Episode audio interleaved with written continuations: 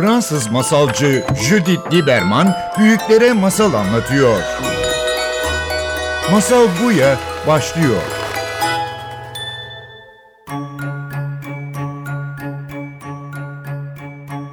Merhaba, Masal Buya'ya hoş geldiniz. Her hafta bizim programımızda bir konukla masal, anlatmanın gücü ve beraber hayal etmenin önemini hakkında bir sohbet ettikten sonra Gözde Berberoğlu'nun müziğin eşliğinde bir masal anlatıyorum size. Ve bu hafta bizim stüdyomuzda Yücel Özdemir ve İhsan Akburut'la beraberiz. İkisi halk bilimci ve ikisi Ünye'de, Ünye Belediyesi'yle beraber bir çok değişik bir müze açtılar. Yaşayan Kültür Miras Müzesi. Ve beraber bu müzeden bahsedeceğiz, bu deneyimden bahsedeceğiz. Bu müze açma macerası, dönüştürme macerasından bahsedeceğiz biraz. Ve belki de niye bu tür yaşayan kültürel müzelere ihtiyacımız olduğundan da bahsedeceğiz. Ama bütün bunlardan önce önce size hoş geldin demek isterim. Hoş bulduk. Hoş Teşekkür bulduk. ediyoruz. Bir de bu programda her başladığımız zaman bütün konuklara sorduğum bir soruyla açmak isterim. Siz şu an kara gözcüsünüz, mehdalık yapıyorsunuz, orta oyunla ilgileniyorsunuz. Bütün dünyada ve Anadolu'da turne yaparak bunları yaptınız ama çocukken size masal anlatıldı mı? Anlatılmışsa kim anlattı? Ve var mı hala bugüne kadar hatırladığınız bir masal? Öncelikle ben şöyle söyleyeyim. Anneannem benim tam bir sözlü kültür yaşayan insan hazinesiydi. Biz ondan çok güzel deyimler, böyle maniler ve masallar dinledik. Tabii aklımızda olan bazı masallar var. İşte Herte ve Ferte gibi böyle ikili iki kız kardeşin böyle bir yolculuğunu anlatan bir masal var mesela. Onu hatırlıyorum. Şimdi okumalar yapıyoruz. O masallara benzer masallar da gördükçe böyle hep sürekli o canlı bir şekilde hafızamızda yaşamış oluyor. Tabii ki şimdi siz hem masal anlatıyorsunuz hem de aynı zamanda masal değerliyorsunuz. O yüzden belki hangisi çocukluğundan hatırlıyorum, hangisi yeni okudum ondan hatırlıyorum bilmek biraz zor olabilir. Doğru çünkü Aynen. kafanızda çok var. Senin Yücel hatırladığın masal var mı? Yani şöyle baktığım zaman geçmişe gerçekten hiç kimsenin bana masal anlatmadığını söyleyebilirim. Yani okullarda da genel böyle çizgi filmlerini izlediğimiz masallar böyle okuyarak anlatılıyordu ama gerçekten hiç aklımda öyle bir masal yok. Siz bir anda sorunca ben de düşündüm. Ama işte üniversitede yaptığımız çalışmalarla masalın önemini ve masal çalışmalarıyla daha çok bu kaçırdığımız yılları kapatmaya çalıştım yani. Ve sen şimdi yetişkin olarak yüzlerce çocuklara masal anlatmış bulundun. Evet. Aslında bu çocukluğunda sana aktarılmamış mirası şu anki nesile aktarılmasını sağlıyorsun. Kesinlikle hocam yani onun bir keyfi var ve sanki bir vatandaş olarak ödevim gibi yani ben bunu anlatırken o şekilde anlatıyorum. Zaten çocukların gözlerinde o enerjiyi alınca o kaybettiğimiz yılları da bu şekilde telafi etmeye çalışıyoruz. Ve şimdi çok uzun bir zaman Karagözcü olarak hem Türkiye'de hem yurt dışında turne yaptıktan sonra bu sene yeni bir müze açtınız ya da daha doğrusu etnoloji müze olarak zaten senelerdir olan bir müzeyi ele aldınız ve komple yeni bir konseptle yaşayan bir müzeye dönüştünüz. Yaşayan bir kültürel miras müzeyi dönüştürdünüz. Biraz o maceradan bahsedin. Siz bir belediye ikna ettiniz. Çok modern, çok yeni bir müzecilik yaklaşımına ikna ettiniz. Şu an bu eskiden uzaktan ürün gösteren etnoloji müziği şu an nasıl değişti? Ne yaptınız? Şimdi böyle baktığımız zaman bu halk bilimi bölümünde mezun olduktan sonraki en önemli iş alanlarımızdan birisinin müzecilik olduğunu yapılan çalışmalarla gördük. Mesela ilk Karagöz oynatmamızı Yaşayan Müze'de yaptık Beypazarı'nda. Yaşayan Müze ailesine de selam olsun. Sonra bir buçuk yıl Ankara Somut Olmayan Kültürel Miras Müzesi'nde çalıştık. Orada da bu geleneği yaşattık. Ve zamanla ortalıkta bu gelenekler ölüyor, bu gelenekler bitiyor dendiği zaman aslında bu müzelerle nasıl yaşadığını ve bizim de okuduğumuz alanla ilgili çok önemli bir iş kapısı olarak da gördük. Bu bağlamda da şu an Ünye Belediyesi'nde Yaşayan Kültürel Miras Müzesi kurumu da aslında içimizdeki bu güdüyle oldu. Evet ve bu tabii ki Türkiye'nin üçüncü böyle müze. Yani yaşayan müze ne demek yaşayan müze? Onu da İhsan arkadaşımız Şimdi aslında Yücel'le beraber Hacettepe Üniversitesi'nde lisans döneminde öğrenciyken Ta o dönemde başladı bizim bunları kurmamız. Dedik ki nerede açalım? Nasıl bir müze olsun? Bununla ilgili işte okumalar yaptık. Öğretmenle hocalarımızdan yardımlar aldık. Ve aradan tabii 7-8 yıl geçtikten sonra bunun kendi memleketimizde gayet uygun olacağını düşündük ve belediye başkanıyla yaptığımız görüşmeler neticesinde onay verildi ve bu müzeyi açmış olduk. Yaşayan Kültürel Miras Müzesi nedir? Yaşayan kültürel mirasta daha çok mevcut e, yaşayan kültürümüzü mesela bir neyi örnek verelim? Bir bakırcı ustasını örnek verelim. Bakırcı ustasının ortaya çıkarmış olduğu o ürünün aslında arkasında neler çektiği, onu çekiç seslerini yani bunlar nasıl yapılıyor biraz daha aslında gelen ziyaretçilere onları anlatıyoruz. Onun zanatı nedir? Tabii Onun zanatı sanatı yani nedir? görünmeyen. Şimdi mesela bir müzede bakır bir eşyayı görüyorsunuz ama o nasıl ortaya çıkmış? Ne zor şartlarda aslında. Biraz daha onu anlatarak yaşayan geleneği anlatıyoruz ki unutulmasın. Ona daha fazla değer verilsin. Ve aynı zamanda biraz objeler ve insanların arasına sınırlar kaldırmaya çalışıyorsunuz Tabii değil mi? Yani oradaki o işleyişi yapmış oluyoruz. Evet, aynen öyle. Yani müzede herkes her şeyi dokunabilir. Aynen öyle. Yani böyle şeritler yok, uzaktan seyretmek yok. Yaşamak da biraz bu. Masallar okunmuyor ya da fotoğraf değil, masallar anlatılıyor. Karagöz'den bahsetmek yerine direkt Karagöz zaten oynatıcısınız. Gösteri oluyor. Yani yaşayan müziğin içinde hem gösteri var, hem dokunuluyor, Tabii. hem biraz oynuyor.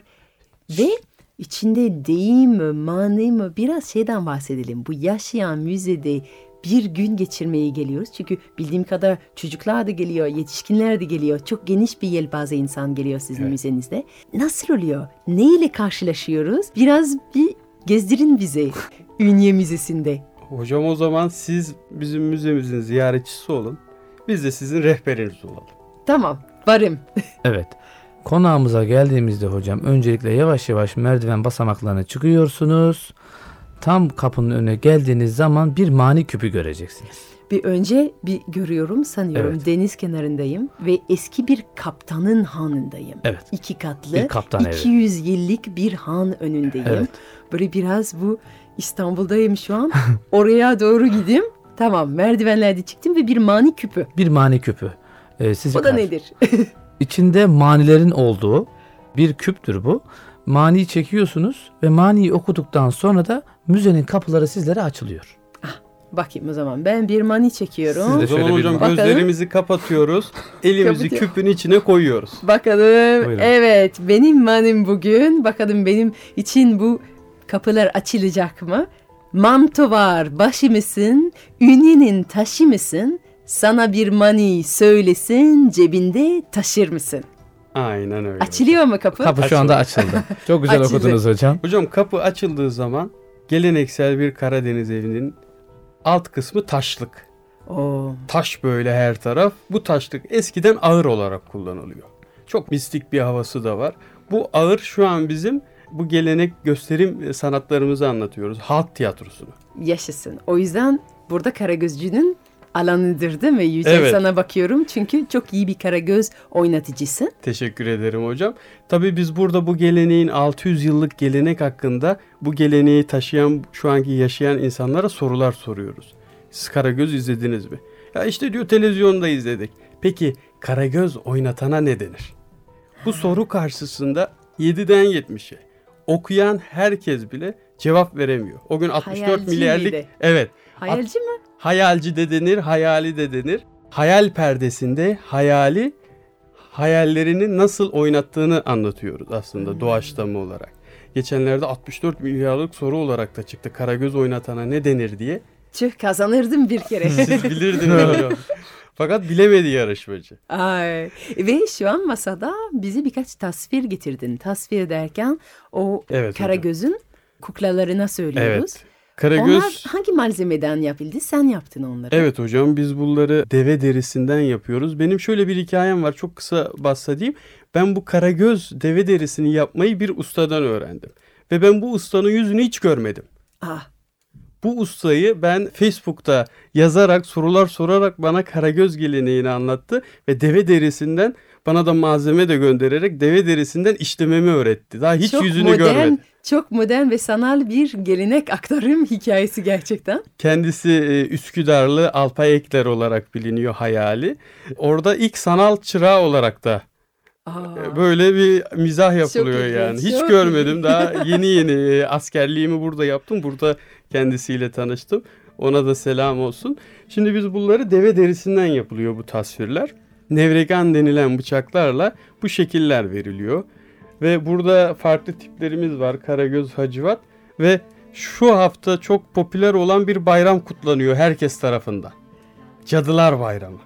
İşte bizim geleneğimizde de bir cadı var. Masallarda geçen, hikayelerde geçen. Halk arasında ona cazu denir, cadu denir. Cazu. Cadı siz e, bilirsiniz Cazu hocam. bayramı diyebiliriz o yüzden değil Cazu mi? bayramı.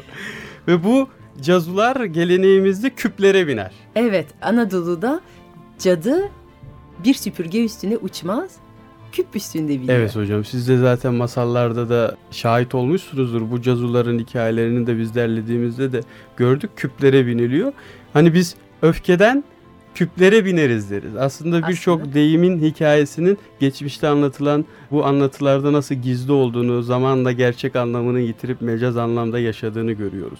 İşte bizim geleneğimizdeki bu cazuların da bu masallarla, bu müzelerle aktarılması üzerine çalışmalar yapıyoruz.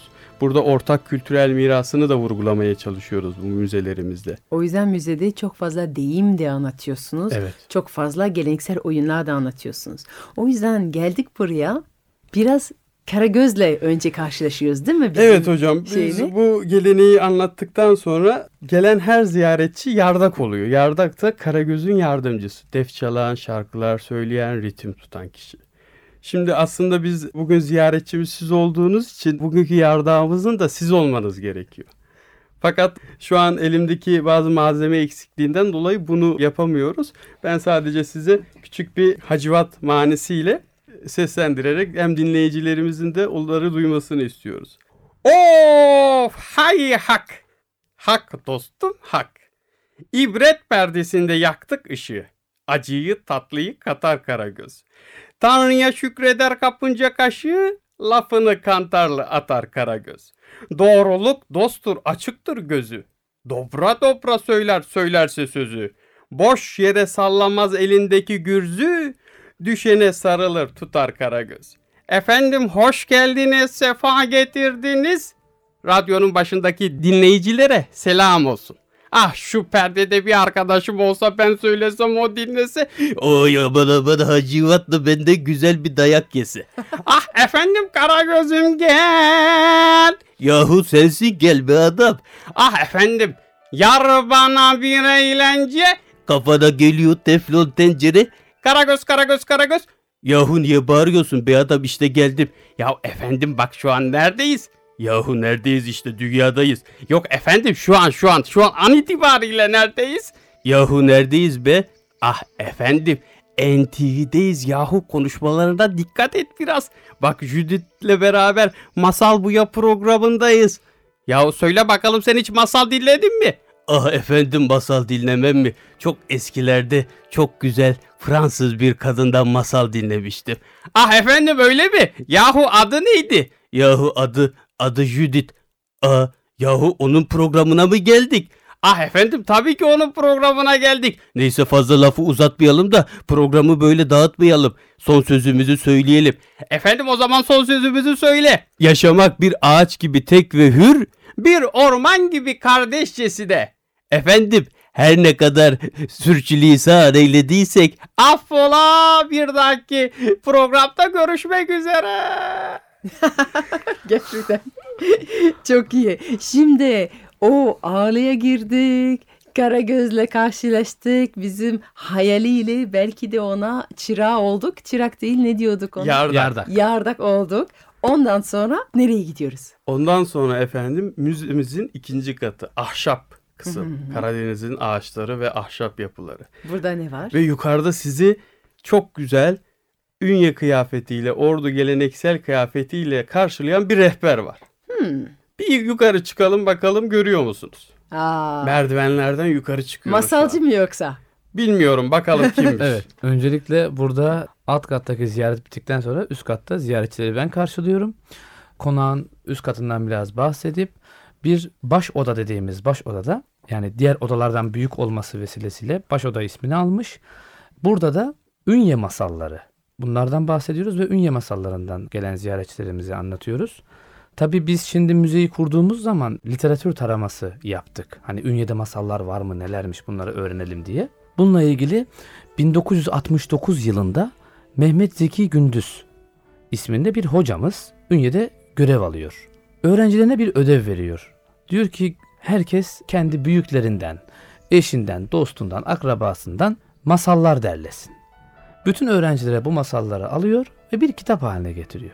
1969 yılında öğretmen olduğu için ben hemen e, Facebook'tan kendisine ulaşıyorum ve bağlantı kuruyorum kendisiyle. Hocam sizin böyle bir kitabınız varmış diyorum. Kendisi sağ olsun benim Seke Seke Ben Geldim adlı bir oyunum daha var. Çocuklardan ben oyunları da derledim. O kitabı da yaptım, çıkarttım diyor ve bu iki kitabı bi- bize gönderiyor. Bu iki kitaptan tabii şu anda masalları çok güzel bir şekilde ayırıyoruz. Çok güzel masallar yani e, Ünye'nin masalları. Gelen ziyaretçilerimize bunları anlatıyoruz. Ve diyoruz ki efendim sizin de bilmiş olduğunuz masal var mı? Nasıl siz bize sordunuz ya hiç masal hatırlıyor musunuz diye. Biz de onları gelen ziyaretçilere efendim hiç masal dinlediniz mi? En son ne zaman masal dinlediniz? Buyurun diyoruz. Ona bastonunu veriyoruz eline ve başlıyor bizlere masal anlatmaya. Nasıl Karagöz oynattıysa yukarıda da masal anlatıyor gelen ziyaretçi aslında. Aslında hem dinliyor hem anlatıyor. Hem Siz bu dinlediğiniz masallar derliyorsunuz ve Tabii. arşivliyorsunuz. Tabii ki tabii ki. Bunları derliyoruz. Daha sonra e, Belki de o zaman bu müzenin yakında bir kitap çıkartması ihtimali Kesinlikle, var. Yani kesinlikle. Çok güzel masallar derlediniz. Çok güzel evet. vesile. Bir e, katalog çalışmamız yavaş yavaş zaten şu anda o şeyi topluyoruz yani. Peşinden hemen mutfağa geçiyoruz. Şimdi mutfaktaki yine o kentin aslında yaşamı nasılmış? E, Bunları gelen ziyaretçiler oturuyorlar, mutfakta oturuyorlar ve diyoruz ki efendim bir fındık bir sofra kaldırır. Aa, deyim. Deyim evet. Bu yöresel bir deyim. Soruyorsunuz ne demek? Peki yöreye ait olan sana biliyor mu? Yani bazıları biliyor, eski yani yaşayan insanlar biliyor. Çünkü bunu 70 yaşında bir dedemiz bize söyledi. Onun söylemiş olduğu bir e, deyim bu. Yeni nesil çok bilmiyor ama eski nesil evet biz biliyoruz falan diyor yani onlara da soruyoruz. Biz de Bak, bu müzelerle öğretiyoruz aslında bu Yani. Müzeler aracılığıyla öğretiyoruz, öğreniyoruz. Bizler de öğreniyoruz. Yani orada çünkü bunu mesela müzeyi ziyaret eden bir amcamız bize söyledi. Evet sen de açtığın zaman aslında bilmiyordun. Oysa Yani ki tabii ünyelisin. ki, tabii ki tabii ki evet ben de bilmiyordum mesela. Peki Ee, ne demek? tabii bir merak fındık, ettik. bir Tabii. sofra kaldırır. kaldırır. Şimdi biz Ne merak demek? ettik. Bir de e, bu yaşlı amcamız bizi sorguluyor. Nedir? Ne olabilir diye. Ha. Biz diyoruz ki acaba bir fındık hani çok güçlü mü? Nasıl? Yani bir, o an Evet, algılayamıyorsun. Yani, değil mi? Küçücük bir fındık Yani bir nasıl sofra, kaldırır? koskoca sofra yani nasıl, kaldıracak? Yani acaba diyoruz hep fındık mı yiyorlar sofrada yani bunu düşünüyoruz. Çünkü yörede Her yemeğine fındık mı katıyorlar acaba? Evet şimdi yörede fındık çok önemli. Yaşlı amcamız böyle anlatıyor. %85 oranında tarımsal arazi fındıkla alakalı. Dolayısıyla her yerde fındık var, kullanılıyor. Ee, çok eski zamanlarda, elektriğin olmadığı zamanlarda sofranın ortasında fındığın kabuklarını koyuyorlar. Etrafına da böyle bir köz koyuyorlar. Közlerle kapatıyorlar. Yavaş yavaş o közler fındık kabuğunu yakıyor. Yaktıktan sonra da bir duman falan çıkması söz konusu değil. Sadece o fındıkta bir ışık yani ışık oluyor. O ışıktan aslında faydalanıp o aile sofraya oturuyor ve bir fındık o aile yemeğini yiyor bir akşam yemeğini bitirmiş oluyor. Yani bir fındık bir sofra kaldırıyor aslında. Aslında bir Hikayesi fındık bu. bir sofra aydınlatır biraz. Aydınlatır evet. Aynen öyle. Aydınlatır. Böyle bir deyim anlatıyoruz gelen ziyaretçilere. Peşinden gelin odasına geçiyoruz. Ali Rıza Bey ve Meliha Hanım'ın odası. Konağın son sahipleri. Şimdi hocam burada da gelin odasında o gün ben de bir söz Evet. derledim. Diyor ki kızı kız iken değil gelin iken görmeli. Gelini gelin iken değil beşik başında görmeli. Bu, bunu gelen ziyaretçimiz bize anlatıyor bu sözü. Ya bu o, deyimi ya da atasözlerini biz alıp bunları kaydediyoruz. Gelen ziyaretçilere anlatıyoruz. Burada en son konağın yaşayan Ali Rıza Bey ile Melih Hanım'ın özel eşyaları var. Hmm. İşte onların e, aslında gelen ziyaretçileri de geçmişe götürüyoruz. Onların gelinlikleri var. Onları anlatıyoruz. Sonra yatağı. Bir yastıkta kocamak deriz mesela. Evet. İşte eskiden o küçük yataklarda kullanılan o uzun tek yastığın hikayesini anlatıyoruz. Aynı yastığa baş koymanın ne anlama geldiğini anlatıyoruz. Yine hamamı ocağıyla beraber hamamlarda kullanılan bir ot var. Hamam otu. Hamam otu. Hatta ham- yasak bugün hamamlarda yazarlar. Hamam otu yasak. Aynen öyle hamam otu yasak çünkü biraz da kimyasal olduğu için halk Kokar, arasında değil mi? çok pis kokar. Halk arasında ona zırnık denir. Ben sana ne koklatmam? Zırnık bile koklatmam deriz mesela. Çok kötü kokar. Çok Evet. kötü, kötü kokar. Sinirlenince de mesela o halk bilgisi onu kullanıyor. Sana zırnık bile vermem diyor mesela. Zamanla nasıl deyim olduğunu anlatıyoruz. Yine evlenen kişilere deriz ki hayırlı olsun. Eğer o bize bekar ise o bize ne der? Darısı başına. Onun ne olduğunu anlatıyoruz. İşte gelen ziyaretçilerimizi böyle sürprizler karşılıyor. Darısı Mesela başına, darısı da başına- Mısır. Eski Mısır'ı Karadeniz'de darı derler. Yani e, Hmm. darısı başına yani gelin, Eskiden gelin gelinleri darı, Darı gelinlerin başına aslında e, bu yöreden yöre değişiyor. Bazı yöreler mesela darı atıyorlar ama mesela fındık da atıyorlar bizden. Ha. Bereketi temsil etmesi vesilesiyle. Aynen. Şeker atıyorlar, pirinç atıyorlar, bulgur atıyorlar, ekmek kırıyorlar. Çeşitli ritüeller var aslında Anadolu'nun çoğu coğrafyasında. Mesela yine aynı odadan ben bir şey daha bahsedeyim. Aslında böyle bir şey diyebiliriz yani. Tabii. Hayırlı olsun. Fındığı başında e, Karadeniz versiyonu mu olur o zaman? Olabilir. Aynen öyle oluyor ama o Ee, hepsini temsil ediyor. evet. Tabii Evet. mesela bir çocuk doğuyor. Doğduktan 40 gün sonra bizim Karadeniz bölgesinde bir köyde mesela Ünye'nin bir köyünde derledik bunu. 40 tane çiçek. 40 tane çiçek yıkanıyor ve o suya dualar okunuyor. O suyla beraber çocuk yıkanıyor. Evet. Neden çiçek? Anadolu'nun bazı yerlerinde yine bizler de aynı zamanda halk bilimci olduğumuz için bunları araştırdığımız için konuşuyoruz. İşte taş koyuyorlar. İşte evet. çocuğun nazar boncuğu koyarlar, altın koyarlar. koyarlar. İşte taş koyarlar neden koyarlar? Çocuğun ayağı takılmasın, yolu düz olsun anlamında. Çiçeği de tabii ne diye koyuyoruz? Çocuklar işte güzel koksun. Çiçek gibi koksun anlamında. O 40 tanedir o. Yıkanır bu şekilde bir ritüel vardır. Aslında gelen ziyaretçilerimize bu odada bunu da aslında anlatıyoruz. Bütün Adeta bir kaybedilen ritüeller de geçiş dönemleri, doğum, Bütün- ölüm, evlilik adeta bütün bu geçiş dönemlerindeki o ritüelleri aslında anlatıyoruz orada gelen ziyaretçilerimize. Bu odadaki ziyaret de bittikten sonra e, son oda, kaptan evi dedik ya, kaptan köşkü, konağı, kaptan odası. Kaptan odasının bir özelliği var. Konağın ilk sahibi. Şöyle ki orada kaptan odasının tam böyle dışarıya bakan kısmında bir deniz feneri var. Bu deniz fenerinin hikayesi de şu. Konak denizi görüyor. Karadeniz aynı zamanda çok önemli bir e, liman ve kaptanlarıyla meşhur yani Ünye bir şehir. O fener yandığında çok uzun yoldan gelen kaptan o ışığı orada gördüğünde burası bir kaptan evi. Ben buraya gemimi limana yanaştırıp burada konaklayabilirim diyebiliyor ve orada gelip bir tanrı misafiri olabiliyor. Bu Böyle. şekilde bir aslında fonksiyonu var. Aynı zamanda da kaptan o odada hava durumunu gözlemliyor. O hava durumuyla ilgili çıkarımlar yapıyor ve ona göre hani acaba yola çıkacak mı, çıkmayacak mı gibi de böyle bir Gözlem odası. gözlem gibi. odası gibi adeta böyle bir olay var. Ünye'deki halkın eşyaları hep bu müzede sergileniyor. Bu da Onların çok- hikayeleri. güzel Aileler bir şey. bağışlıyor bu aslında eşyalar bu aslında. bütün Ünye'de eşyalar yerli insanlar getirdiler Bağışlıyor. ve oraya gelip anlatabiliyor. Dedesinin bastonu belki var Tabii, orada. tabii, tabii, tabii. Yani gerçekten samimi bir yani geçmişimiz biz nereden geliyoruz yani bu radyo programa bir konuğumuz şey demişti. Biz nereden geliyoruz? Çünkü de psikologdu ve demişti ki bugünün nesilleri psikolog ofisine geldiklerinde ailelerine ve geldiklerin yerine hakkında hiçbir şey bilmiyorlar. Sanki Mars'tan gelmişler. Evet. Yani aslında seyrettiler Mickey Mouse, seyrettiler Amerika'dan gelen programları. Disney'e e, seyrettiler ama şeyi bilmiyorlar. Ben nasıl bir yerden geliyorum? Benim masallarım var mı? Benim deyimlerim var mı?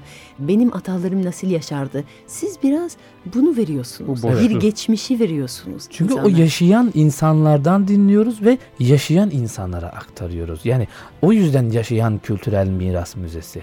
Yani adeta bir aracı yani orada. Eskiyle yeniyi birleştiren, buluşturan bir araç bizim müzemiz. Kuşaklar arası bir köprü gibi Köprü. diyebiliriz. Adeta bir köprü Harika. görevi görüyor.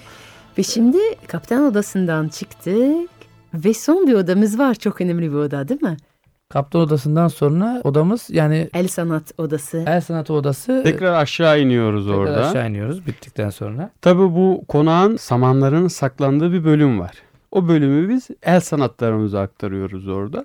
Bu el sanatları yine Ünye'deki bakırcılıkla ilgili anlatıları aktarıyoruz orada. Yapılan resimlerle gösteriyoruz ve ağaç baskı geleneğini aktarıyoruz ve so- baskı. Ihlamur yani baskı. Bu eski Tabii, tabii. taş baskı diye bazen söylerler ama aslında Çömlek, ahşap ile yapılan. Çömlekçilik çok önemli şehirde. Hatta bununla alakalı mesela bir çömlekçilik mahallesi var. Çömlekçi mahallesi var Ünye'de. Burada bir sürü çömlek atölyeleri varmış önceden. Burada aynı zamanda o geleneği de orada el sanatlar odasında göstererek yaşatmış oluyoruz. Ve ziyaret eden insanlar bu sanatlardan deniyorlar mı? Deniyorlar Deniyor. tabii deniyor. Amaç o zaten. Ne yapıyorlar efendim? Geçiyorlar teknenin başına. Çamurla beraber elini bulaştırıyor.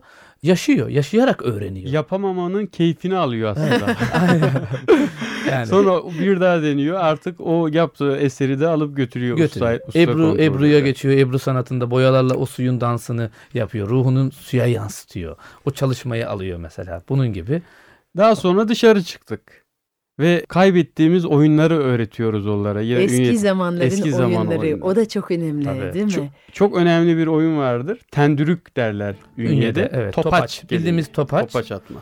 Ee, o Ama topaça- tendürük diyor. Tendürük derler orada. yani evet biz de tabii ilk başta hani tendürük nereden geliyor hani kelimeyi hep bir sorgulayıcı yaklaşıyoruz çünkü her şeyi biz sorgulayarak bakıyoruz.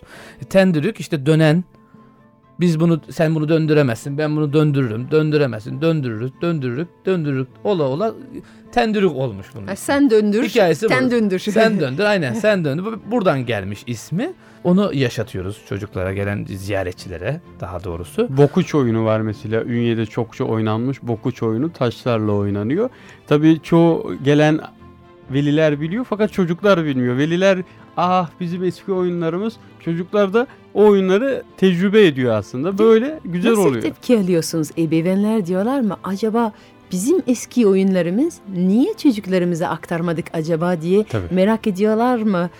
Tabii burada adeta öncelikle böyle bir müzeye geldikleri için yani böyle nasıl diyeyim o kadar mutlu oluyorlar ki o kadar mutlu ayrılıyorlar ki çocuklarına şunu diyor adam yani ziyaretçi benim diyor bu oyunları gösterebileceğim başka bir yer yoktu.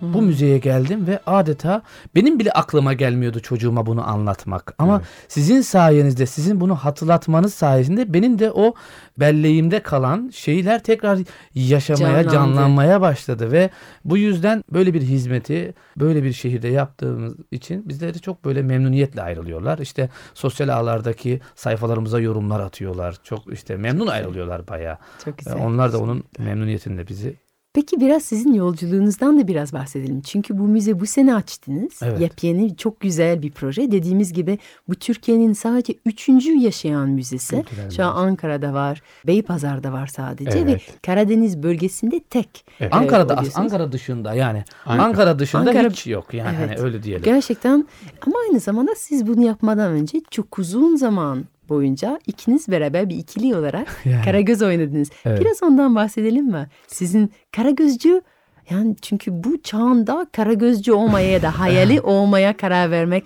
nasıl bir karar Yücel? Nasıl geldi sana? Özellikle sen masal çocukken dinlemeyen bir çocuk olarak Evet. nereden esti hayali olmayı? Şimdi hocam bizim 2008 yılında biz lisans öğrencisiyken yapılan müze çalışmalarını da görünce eğer biz böyle bir müze kuracak isek bunu layıkıyla bilmemiz gerekiyor. Sorusuna cevap için Karagöz sanatçılarını aradık.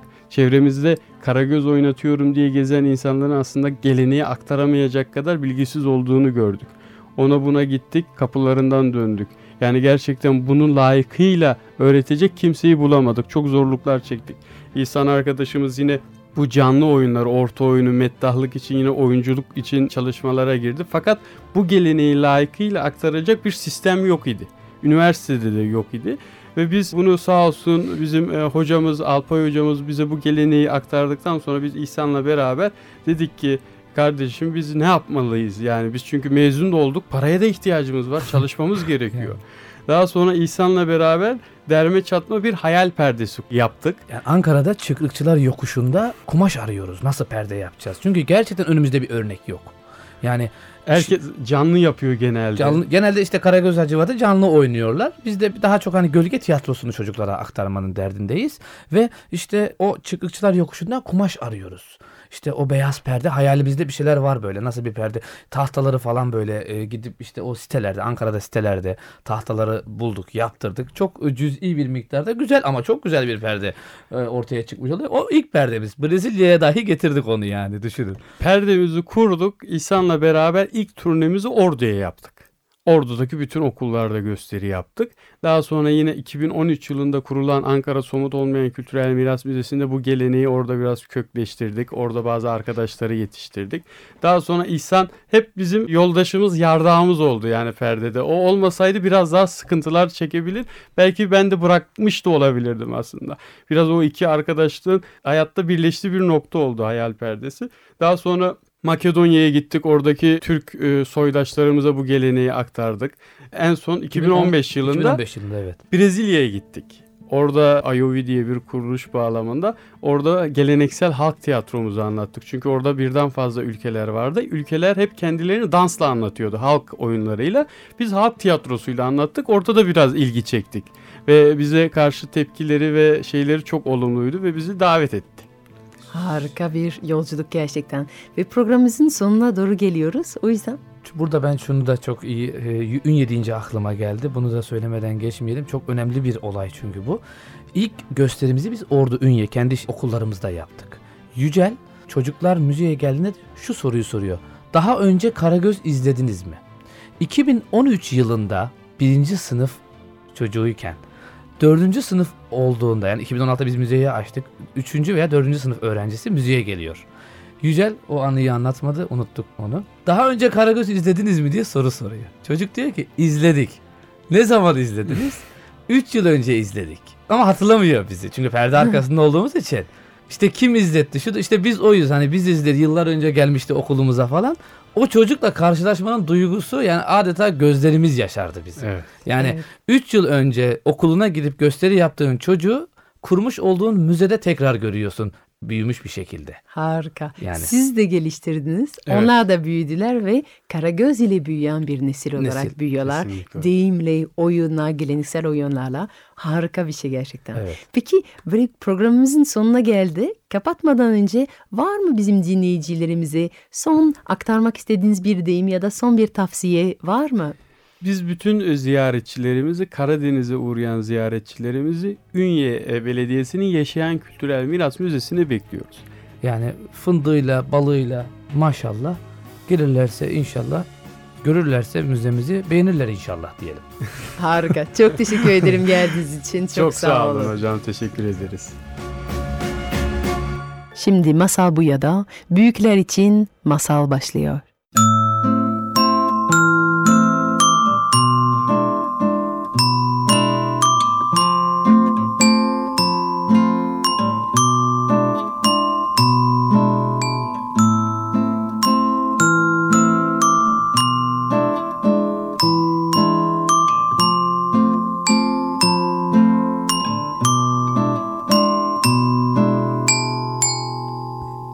Bir varmış, bir yokmuş.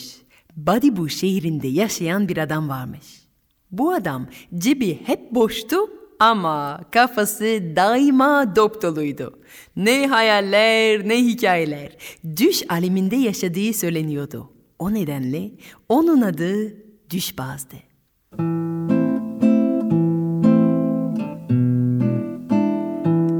Düşbaz'ın evi yok. Ama gece sokakta uyurken kendine öyle güzel bir ev hayal ederdi ki. Sıcak bir ateş, yumuşak bir yastık. O nedenle sert bir zeminde uyumasına rağmen ne boynu tutulurdu ne de üşüyüp hasta olurdu. Saraylarda yaşıyormuş gibi sağlıklı ve rahat bir yaşam sürerdi. Cebinde kendine herhangi bir şey alacak bir para asla bulunmazdı. Ama hayal evinde ipek İran halısından tut egzotik kuşlara kadar vardı. Hayal sofrasında kuş sütü bile eksik olmazdı. Asla çalışmazdı. Ama ona göre hayatını hayal etmek yeterli kadar zor ve önemli bir uğraştı. Hayal inşa etmek varken gerçekliğin peşinde koşmanın ne gereği vardı? O nedenle mahallede toplayabildikleriyle ve komşuların ona verdiği destekle yaşardı.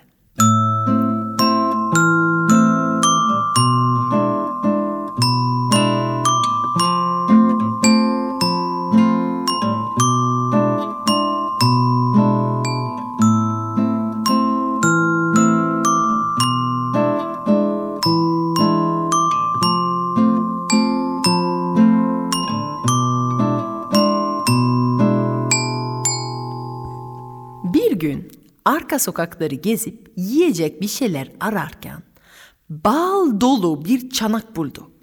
Önce gözlerine inanamadı. Etrafında kimse yoktu.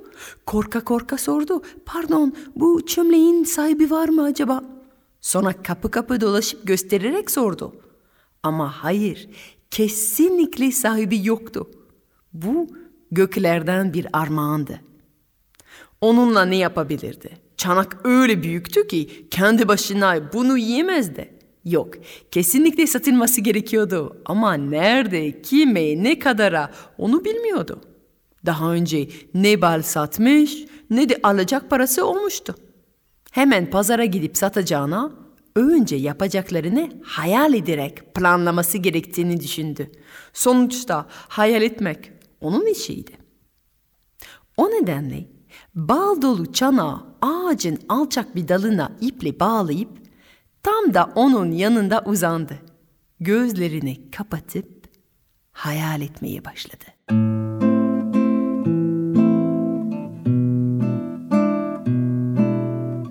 Rüyasında ülkeye kıtlık geldiğini gördü. Herkes aç. Sokaklarda yemek arıyor, bayat ekmek altın fiyatına satılıyor. Her dükkanın önünde uzun kuyruklar oluşuyor. Ülkede az da olsa, bayat da olsa ekmek bulunuyor. Az da olsa, çürük de olsa sebze bulunuyor. Zenginler az da olsa et bulup alabiliyor. Ama hiç, ama hiç bal bulunmuyor. O zaman, o zaman evet, bizim düşbaz Badibu'nun sokaklarında balını satmaya başlamış. Kaşık kaşık sattığı bal için çil çil altın aldığı görüyor düşünde. Bal bittiğinde elinde bir kese doğru para var. Bizim düşbaz ne mi yapar bu parayla? Tabii ki kendine kırmızı ipekten altın kemerli bir şalvar yaptırır. Ya da hayır, hayır, hayır, hayır daha iyisi. Bu parayla yatırım yapar. Evet, kendine iki parlak gözlü keçi alır. Oh, bu keçiler olunca her gün onun yaptığı yoğurt ve peyniri almak için kuyruk oluşuyor. Biraz vakit geçtikten sonra her iki keçi ona yavru verir. İkiden dört ve hemen ardından hepsi yeni yavrular. Dörtten sekiz, sekizden olur bir sürü. Bir süre onlarla oyalanır. Ama sonra keçi işinden vazgeçip onları satar, yerlerine bir inek sürüsü alır. Çünkü inek çok daha fazla süt verir. Bu defa satacak öyle çok peynir, yoğurt, taze süt olur ki bir sürü çanak alır, bir dükkan açmak zorunda kalır. Tabii ki şehrin tam ortasından dükkan alır. Pazar meydanında en gözde yerde.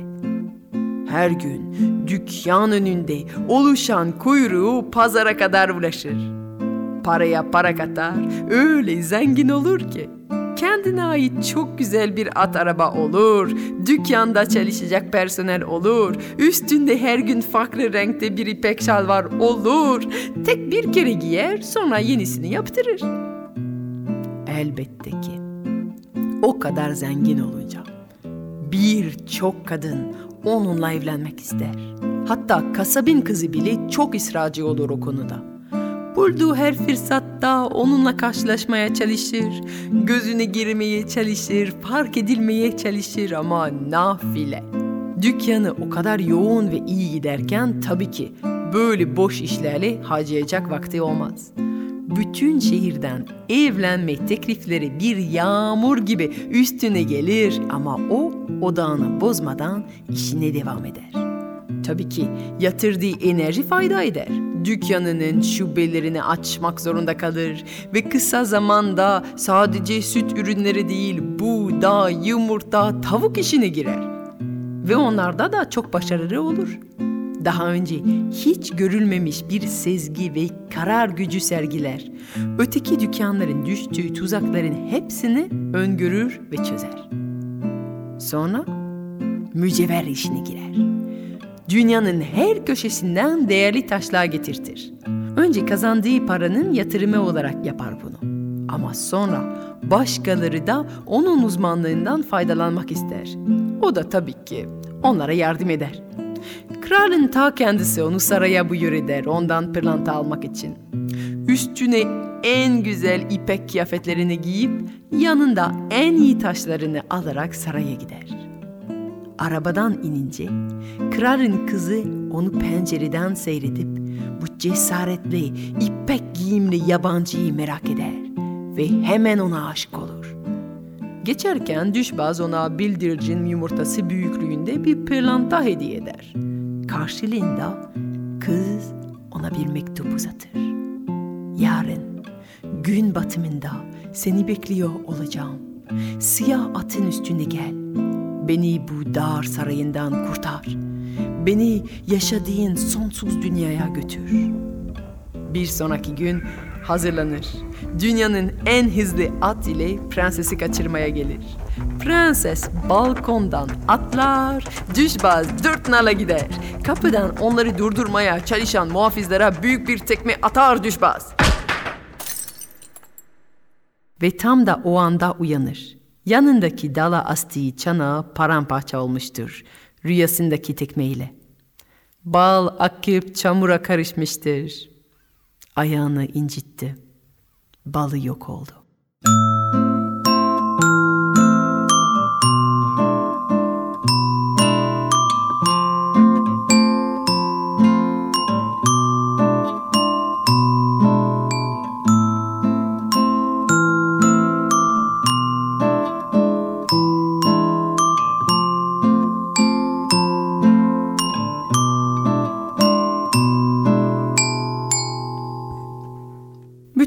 bunlara baktı ve birden omuzlarını silkip Eh en azından bulduğum bal bana çok güzel bir hayal verdi. Gerçek dünya bana bu kadar tatlı bir yolculuk veremezdi. Günün sonunda hayal yoluyla yaşanılan her şey bu hayatın bir parçası olarak hafızamıza kazılır. Ve bu da unutulmaz bir lezzettir. Fransız masalcı Judith Lieberman büyüklere masal anlatıyor. Masal Buya sona erdi.